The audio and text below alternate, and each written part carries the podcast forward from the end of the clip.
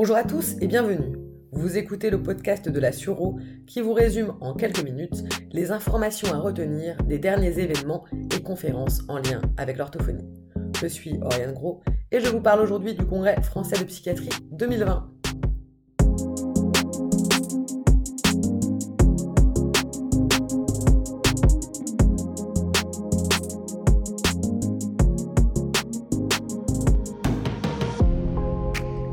Au Congrès français de psychiatrie, depuis deux ans, l'orthophonie est représentée au cœur des JCIRP, qui sont les journées euh, sciences infirmières et recherche paramédicale. Dans le cadre de l'année 2020, le thème était frontières. Ce podcast vise en quelques minutes à faire un, condensé que je vais tenter de, rendre pertinent des travaux relatés. La journée JCIRP a commencé sur la notion de manque du mot et les frontières entre normal et pathologique. À retenir de cette session, ne croiser des regards entre orthophonistes, infirmières et chercheurs. Alors il est rappelé, hein, pour commencer, que le manque du mot est un symptôme qui peut se trouver dans un grand nombre d'états pathologiques ou non, tels que dans le cas des AVC, des démences, des traumatismes crâniens, des pathologies psychiatriques, des infections cérébrales, des douleurs aiguës, des confusions, anxiété, migraines ou encore de la fatigue. Il est mis en avant également que ce manque du mot va générer des difficultés pour l'ensemble des professionnels de santé, notamment dans la communication avec le patient. La deuxième intervention présente ainsi une méthode d'immersion sensorielle virtuelle permettant de réduire le manque du mot, souvent majoré en cas d'anxiété. Une étude présentée avec des mesures EEG et physiologiques met ainsi en évidence un effet de cette immersion sur la fluidité du langage. Enfin, la dernière intervention nous apprend que les marqueurs graphiques et plus exactement la pression exercée par le stylet sur une tablette type iPad peut permettre une aide au diagnostic différentiel d'une pathologie neurodégénérative dans laquelle le manque du mot est central et qui est l'aphasie progressive primaire. La deuxième session parle de frontières physiques. On y parle des, des portes ouvertes en psychiatrie et de leur rapport. Leur réflexion de recherche étant comment ouvrir ces portes au sein d'unités fermées, où les portes peuvent être gages de sécurité pour les patients, mais aussi est-ce que cette ouverture pourrait être un frein à la relation soignant-soigné? Suite à une démarche qualitative, ils ont conclu un apport de ces portes ouvertes, mais que cela nécessitait un cadre précis et sécurisant pour le patient.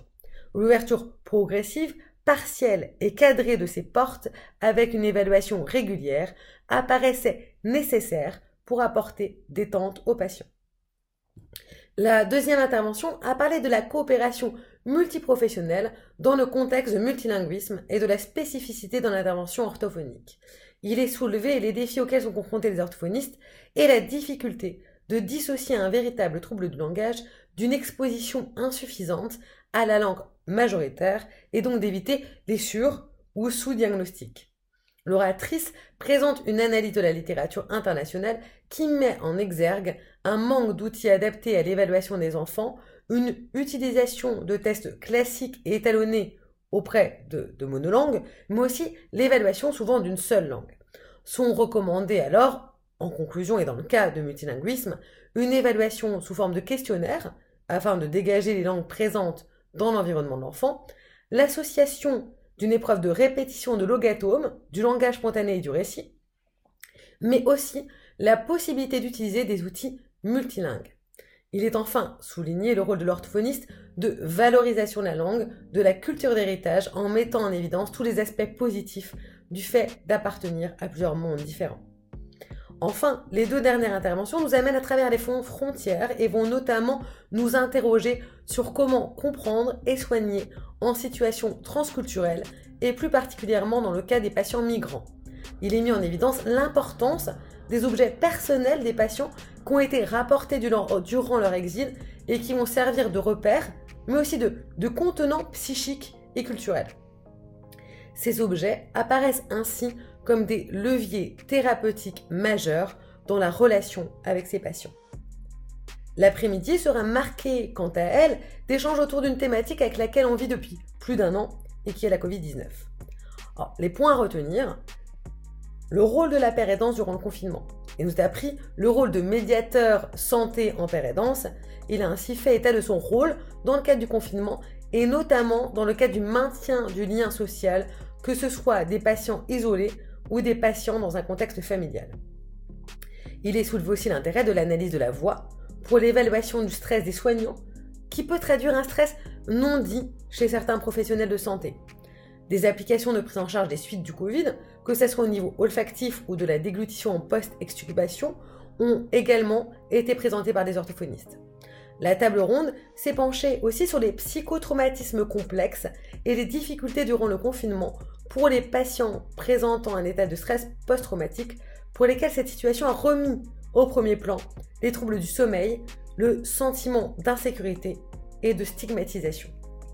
Dans le cadre des problématiques suscitées par la crise sanitaire, les risques de suicide ont également été explorés. Le dispositif Vigilance a été présenté et qui est un dispositif de vigilance permettant le contact avec des personnes ayant été inclus suite à un acte suicidaire. Ce dispositif pluriprofessionnel est basé sur l'évaluation des besoins de la personne et des nécessités d'intervention. Le port du masque a également été interrogé dans le cadre de la perception corporelle de la perte des habitudes gestuelles qu'il engendre. La nécessité de recherche sur les conséquences de ce port du masque sur la psychocorporelle est soulignée. Mais les points positifs ont également été relevés, comme l'originalité du soin et la nécessité qu'il y a eu de le repenser.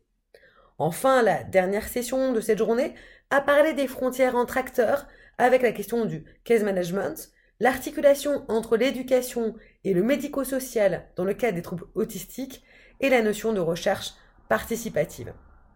Cette session a notamment souligné l'importance de la connaissance par les professionnels de santé des différents réseaux au niveau local et de la mise en place d'évaluations et d'interventions fonctionnelles en incluant si possible les acteurs locaux.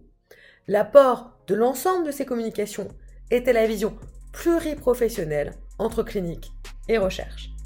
Cette année, en 2021, le CFP se tiendra à Montpellier le 1er décembre. L'appel à communication est ouvert. Le thème est connexion et permettra une nouvelle fois aux différents professionnels de santé de se connecter entre eux. Chers membres de la Suro, rejoignez-nous au CFP en décembre prochain. Un tarif préférentiel est offert à tous les membres de la Suro.